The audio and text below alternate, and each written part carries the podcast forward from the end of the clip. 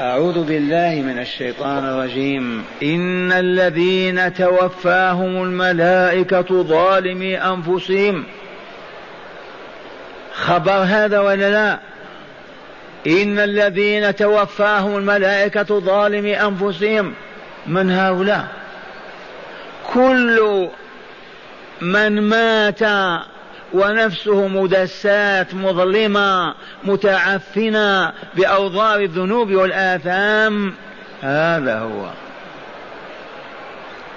إن الذين توفاهم الأصل تتوفاهم الملائكة أي ملك الموت وأعوانه حال كونهم ظالمي أنفسهم.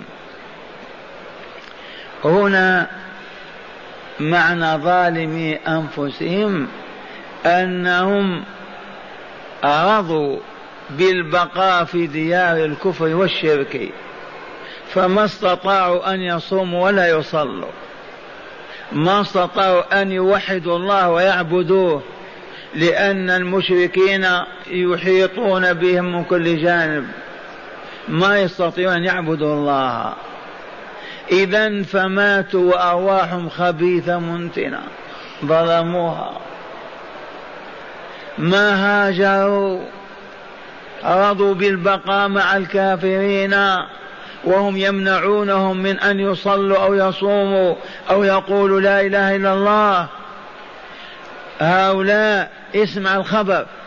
إن الذين توفاهم الملائكة ظالمي أنفسهم قالوا فيما كنتم قالوا فيما كنتم من القائل ملك الموت وأعيانه فيما كنتم هذا الاستفهام عجب أرواح منتنة خبيثة متعفنة فيما كنتم أنتم في مزابل لا إله إلا ملك الموت لما يتقدم لأخذ الروح ومعه أعوانه يستلمها ويعطيهم إياها يعرجوا بها أو يهبطوا هؤلاء الملائكة يتعجبون من الأرواح الخبيثة.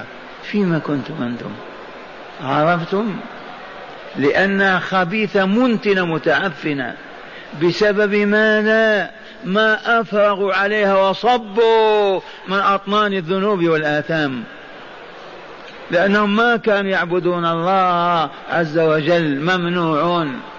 لم لا تهاجرون إذا رضيتم بالبقاء من أجل أموالكم وأهليكم؟ رضيتم بالبقاء حتى لا ينتصر دين الله وأهله حتى تلطخت هذه الأرواح وأصبحت عافنة منتنة. فيما كنتم قالوا كنا مستضعفين في الأرض هذا جوابهم. كنا مستضعفين في الأرض مغلوبين مقهورين ما نستطيع أن نعبد الله. أعداء الله ما منع ما سمحوا لنا. ماذا نصنع؟ هذا عذرهم ولا لا؟ قبله الله أو رده ماذا قال تعالى؟ قالوا ألم تكن أرض الله واسعة فتهاجر فيها؟ ألم تكن أرض الله واسعة فتهاجر فيها؟ يقولون ضيقة والله ما هي بضيق. لم ترضون بالبقاء في ديار تمنعون فيها من أن تعبدوا الله وتزكوا أنفسكم بتلك العبادة. هذا دليل وجوب الهجرة. أيما مؤمن أو مؤمنة يجد نفسه في بلد في قرية في مدينة في إقليم لا يستطيع أن يعبد الله تعالى فيه إلا ووجب عليه الهجرة. ولا يحل له المقام أبدا في بلد لا يمكنه أن يعبد الله تعالى فيها. ولا عذر له.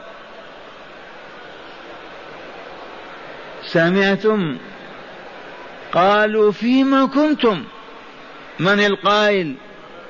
ملائكة ملك الموت وأعوانه. فيما كنتم؟ هذا الاستفهام للتوبيخ ولا لا؟ ما لأرواحكم ملطخة منتنة. فين كنتم أنتم؟ في المراحيض. ماذا قالوا؟ كنا مستضعفين في الأرض مغلوبين. ما استطعنا أن نعبد الله فتطهر نفوسنا. هذا عذر. قبله الملائكة ولا ردوه. ماذا قالوا؟ ألم تكن أرض الله واسعة فتهاجوا فيها؟ يقول لا ضيقة ألم تكن أرض الله واسعة فتهاجروا فيها؟ اسمع الطابع الأخير أولئك البعداء. أولئك مأواهم جهنم وساءت مصيرا. صدر الحكم الإلهي. أولئك الأشقياء البعداء. أولئك مأواهم. المكان الذي يأوون إليه وينزلون فيه جهنم. وساءت جهنم مصيرا. أي جهنم يا شيخ؟ أنت عود كبريت اشعله تلوح لك حرارة جهنم؟ لا نقف في الشمس فقط. جهنم عالم عالم. نسبة هذا العالم. أدخل أصبعك في الفرات أو النيل أو البحر الأبيض وأخرج صبعك. ويكون عندك خبير يمسح البلل ذاك. كم جرام يحصل فيه؟ كم؟ نسبة العالم الثاني إلى هذا العالم والله كنسبة غمس أصبعك في البحر ثم استخرجه. كم فيه من ماء؟ نحن الآن كأننا جن في أرحام أمهاتنا. لما نولد وتخرج الروح تشاهد العالم الثاني. إذا فأولئك البعداء مأواهم جهنم وساءت جهنم مصيرا يصير إليه العبد ماذا نقول في جهنم؟ ثم قال تعالى قد يقول أحدكم يا شيخ والعاجز النساء ما يستطيعن الهجرة والمرضى والشيوخ الكبار ما يقدرون. كيف حالهم إذن؟ قال تعالى إلا المستضعفين من الرجال والنساء والولدان لا يستطيعون حيلا ولا يهتدون سبيلا. قال ابن عباس كنت أنا وأمي منهم. فنعم المرأة لما تخرج تعرف الطريق فين تسافر. والمريض وكبير السن ما عنده قدرة ولا تحيل على أن يمشي ما يقوى. والأطفال الصغار هذا شأنهم فاستثنى الله تعالى أصحاب الأعذار بحق. من هم؟ المستضعفون من الرجال والنساء والولدان. لا يستطيعون حيلة لا قدرة لهم على التحيل والانتقال من حال إلى حال ولا يهتدون سبيلا. لما هاجر النبي صلى الله عليه وسلم من مكة ما اتخذ خريط خاص جغرافي حتى يهرب من القبائل التي في الطريق. من هذا الخريط؟ ابن الدغنة على كل علم لا ينفع وجهل لا تضر. الشاهد عندنا في اتخذ رسول خريط خاص يعرف مسالك الطرق. فالمرأة المسكينة كيف تسافر؟ وحدها ما تعرف. إذا عرفنا هذا نعود إلى الهجرة. قال تعالى إن الذين توفاهم الملائكة حال كونهم ظالمي أنفسهم. كيف ظلموا أنفسهم؟ يا عبد الله كانت نفسك طاهرة كهذا الضوء كأرواح الملائكة. لما نفخها الملك في تلك اللحمة القطعة وسارت في الجسم وأصبح المخلوق مخلوقا روحه في ذاك الوقت كيف هي؟ وهو يرضع وهو يحبو وهو يمشي إلى أن يتكلف وروحه مضيئة مشرقة طاهرة نقية. ثم ياخذ في أن يصب عليها أنواع من الذنوب والآثام ظلمها وإلا لا؟ كانت طاهره نقيه أفرغ عليها أوساخ. هذا ما هو ظلم؟ ظلموها. ظالمي أنفسهم لأنهم بقوا في بلد لا يعبدون فيها الله بل يعصونه. ظلموها. قالوا فيما كنتم من القائل لهم الملائكة. فيما كنتم ما قالوا لهم أين كنتم؟ المفروض أين كنتم؟ كنا في مكة. لكن فينا هذه الظلم وهذا العفن والنتن هذا فين يوجد هذا؟ فيما كنتم قالوا كنا مستضعفين في الأرض مغلوبين مقهورين ما أذنوا لنا ولا سمحوا لنا أن نعبد الله. لم ما خرجتم إذا قالوا ألم تكن أرض الله واسعة فتهاجروا فيها؟ ماذا يقول؟ يقول ضيقة. ما به إذا فأولئك مأواهم جهنم وساءت مصير جهنم. اللهم إلا المستضعفين من الرجال والنساء والولدان. لا يستطيعون حيلة ولا يهتدون سبيلا. قال تعالى فأولئك المستضعفون عسى الله أن يعفو عنهم وعسى للترجي ولكن مع الله تفيد التحقيق. فأولئك عسى الله أن يعفو عنهم وكان الله عفوا غفورا. يا بشراهم. ثم قال تعالى ومن يهاجر في سبيل الله يجد في الأرض مراغما كثيرا وسعا هذا خبر من أخبار الله الصادقة. ومن يهاجر طلبا لرضا الله يجد في الأرض مراغما ما يوقم به أنف أعدائه ويذل أنوفهم وسعى في الرزق والمال. هذا وعد. إذا قلت أنا إذا هاجرت من بلدي وتركت بستاني وإلى متجري أو وظيفتي كيف كيف؟ امشي اخرج فقط. والله يهيئ الله لك ما توغم به أنف أعدائك. هذا وعد الله. وحصل وإلا لا حصل والله كانوا يوزعون الذهب والفضة في, في ماذا؟ في الأكياس.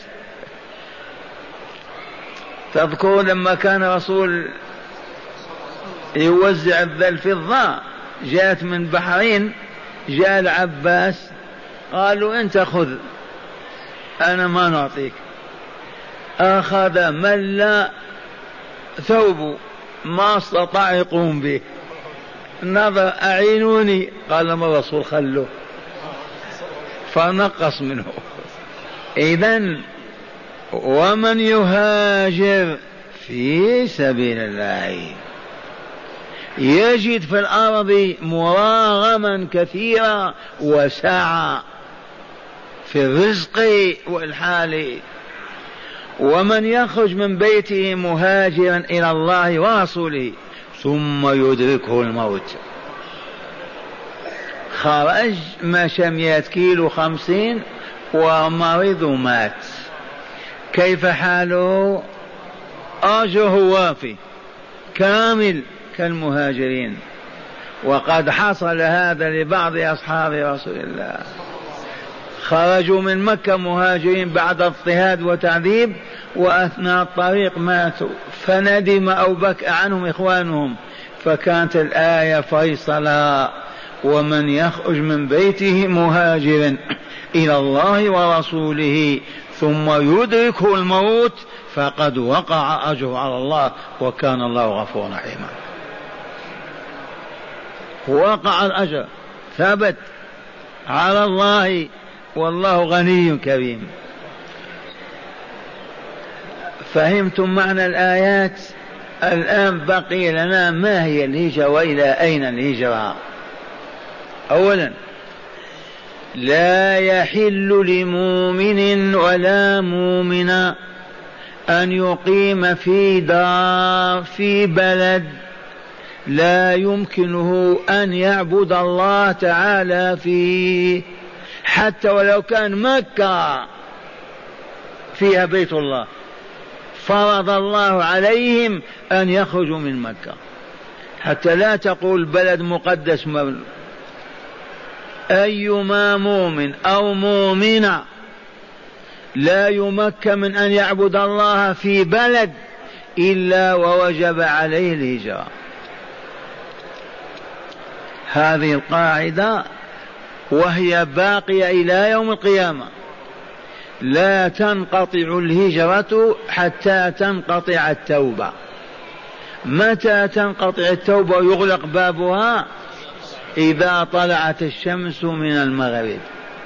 علامة كبرى تقول لقد آن أوان خراب هذا الكون. الناس يستيقظون في الصباح يظنون الشمس تطلع من شرق وإذا بها ما طلعت طلعت من غرب والله كان بعض الصحابة ينظرونها يوميا. إذا هذه التوبة هذه الهجرة الشخص الذي يوجد في بلاد كفار مشركون مشركين لا يسمحون له أن يصلي أو يصوم أو يذكر الله. أو يتلو كتاب الله أو يتجنب ما حرم الله من مأكول أو مشروب أو ملبوس أو أو هذا العبد يجب أن يهاجر. فإن رفض الهجرة وهو قادر عليها. ومات فقد سمعتم حكم الله فيه. وحفظتموه ولا لا فيما كنتم قالوا كنا مستضعفين في الأرض. قالوا ألم تكن أرض الله واسعة فتهاجروا فيها؟ فأولئك مواهم جهنم وساءت مصيرا وإذا كان شيخ كبار ما يقوى على المشي. امرأة مسكينة ما تعرف الطريق ولا تقدر. أولاد صغار. ما حكم هؤلاء؟ عفى الله عنهم. استثناهم ولا لا؟ إلا المستضعفين من الرجال والنساء والولدان. لا يستطيعون حيلة ولا يهتدون سبيلا فأولئك عسى الله أن يعفو عنهم. رجاهم ولا لا؟ ورجاء الله لا يخيب ومن يهاجر في سبيل الله خرج. ومشى يوم يومين ساعة ساعات وأدركه الموت. ما حكمه؟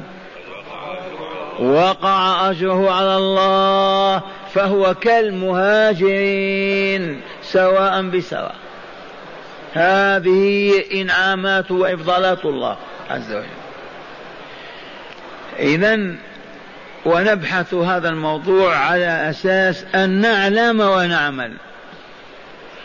الإمام مالك إمام دار الهجرة كان إمام في المسجد النبوي.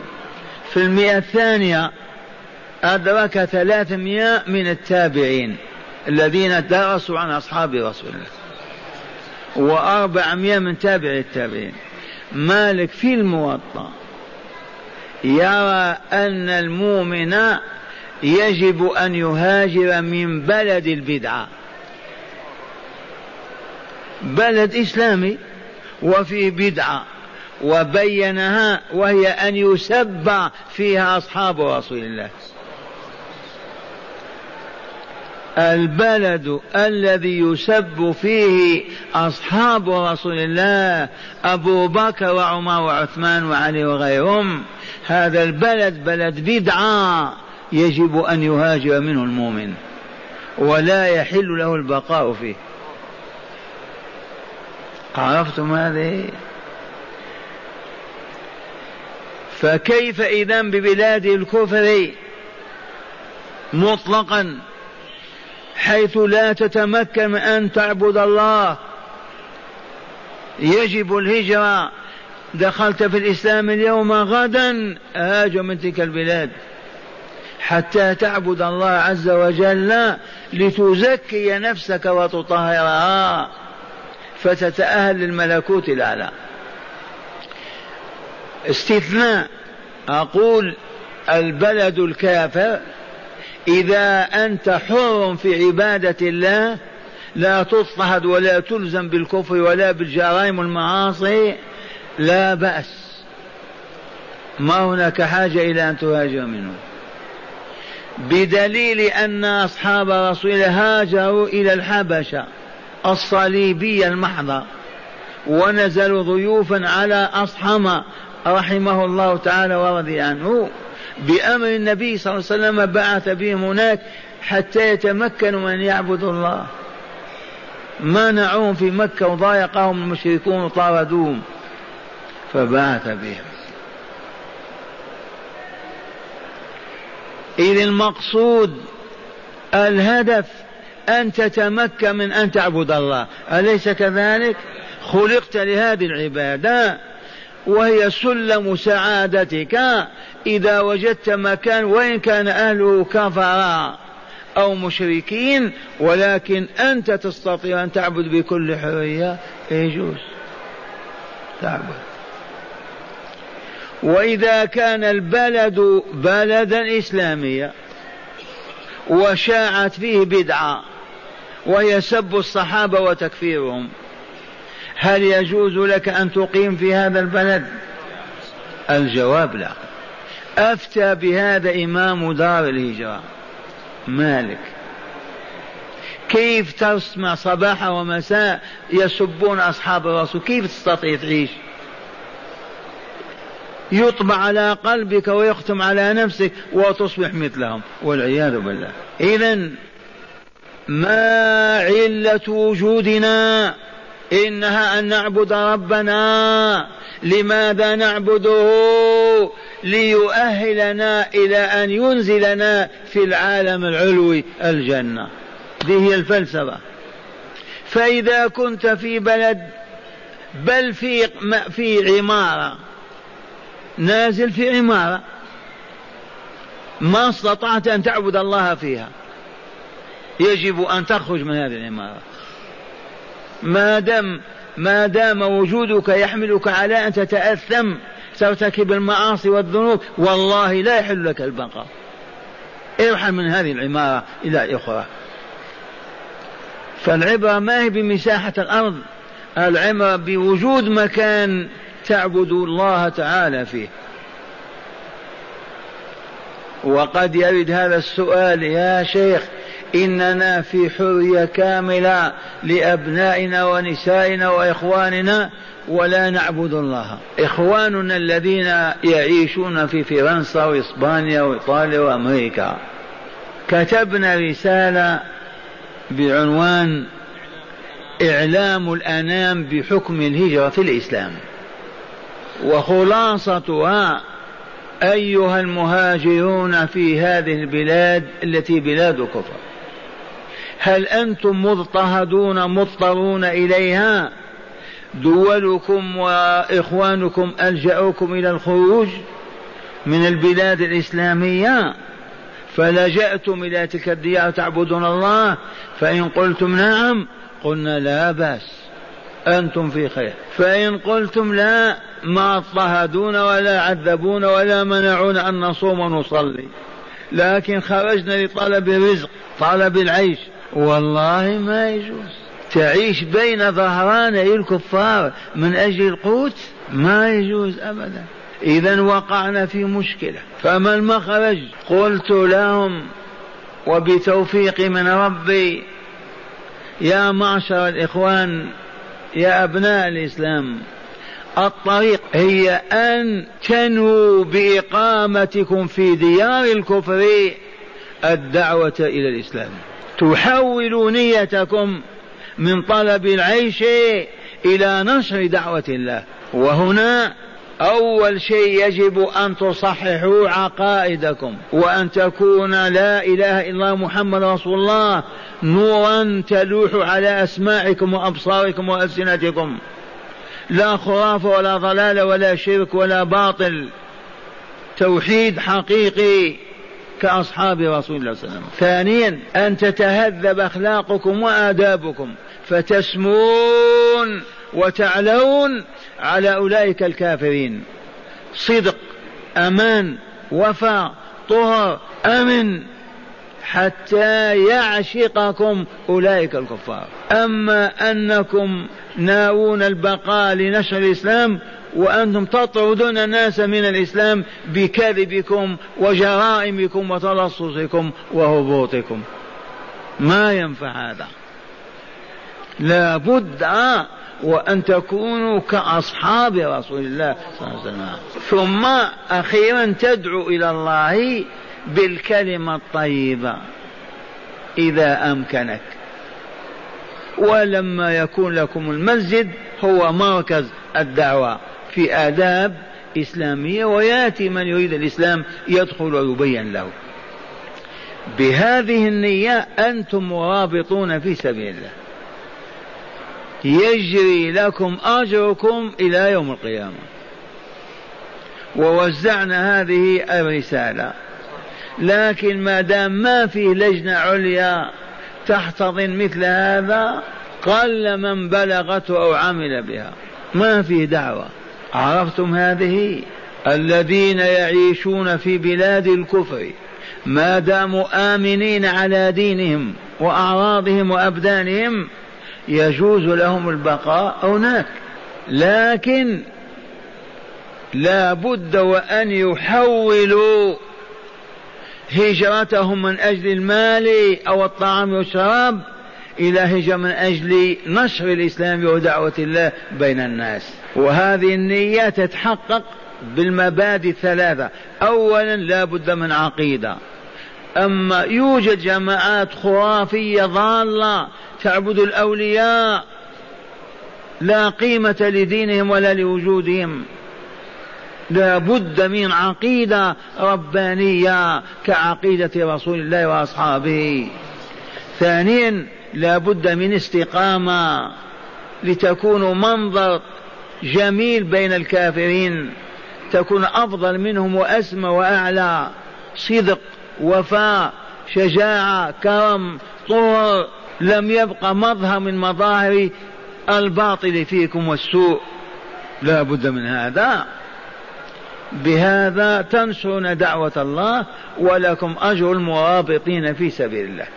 ولو لم يسلم على يديك واحد طول حياتك يكفيك أنك بينت الإسلام وأظهرته. إذا الهجرة فريضة الله على كل مؤمن إذا وجد نفسه في مكان ما يستطيع أن يعبد الله عز وجل.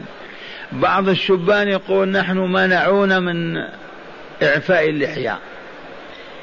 اللحية ما هي الدين الإسلامي؟ أبدا. سنة من سنة الإسلام التي هي آلاف. وما منعوكم من حلق وجوهكم إلا لما وجدت الفتنة. كذا ولا لا؟ لما أوجدنا نحن فتنة جهيمان ثبات شهرين ثلاثة كل ذي لحية هؤلاء منهم. وصدر أمر خادم الحرمين بأن هذا الباب ما يفتح علينا نحن. ثباتم والجيش السعودي بلحاء ورجال البوليس. أقول أحدثنا نحن شغب وتعب للحكومة. ثبات أصبحت تتتبع أصحاب هذه الفتنة. إذا هذه الفترة إذا حلقت وجهك لا بأس حتى تسلم من الفتنة. لما تنتهي الفتنة باب الله مفتوح.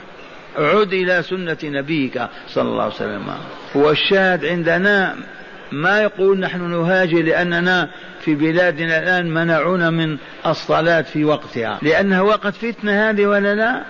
تنتهي سنة سنتين وتعودون إلى ما كنتم. فالذين يجب عليهم أن يهاجروا الذين يمنعون من أن يعبدوا الله تعالى ويوحدوه. هذا هو الحكم. يبقى إذا وجدت نفسك في قرية ما فيها من يعرف الله ولا كيف يعبد يجب أن تهاجر إلى بلد تتعلم في دين الله. وجدت نفسك في بلد ما في من يفرق بين الحلال والحرام. أمة جاهلة. يجوز البقاء فيه؟ والله ما يجوز. يجب أن تهاجر إلى بلد تعرف كيف تعبد الله. إذ سر الهجرة هي أن نعبد الله من أجل أن نهيئ أنفسنا للكمال والسعادة في هذه الدار وفي الدار الأخرى. فأيما ظرف أو حال عطل هذه العبادة يجب أن نرحل.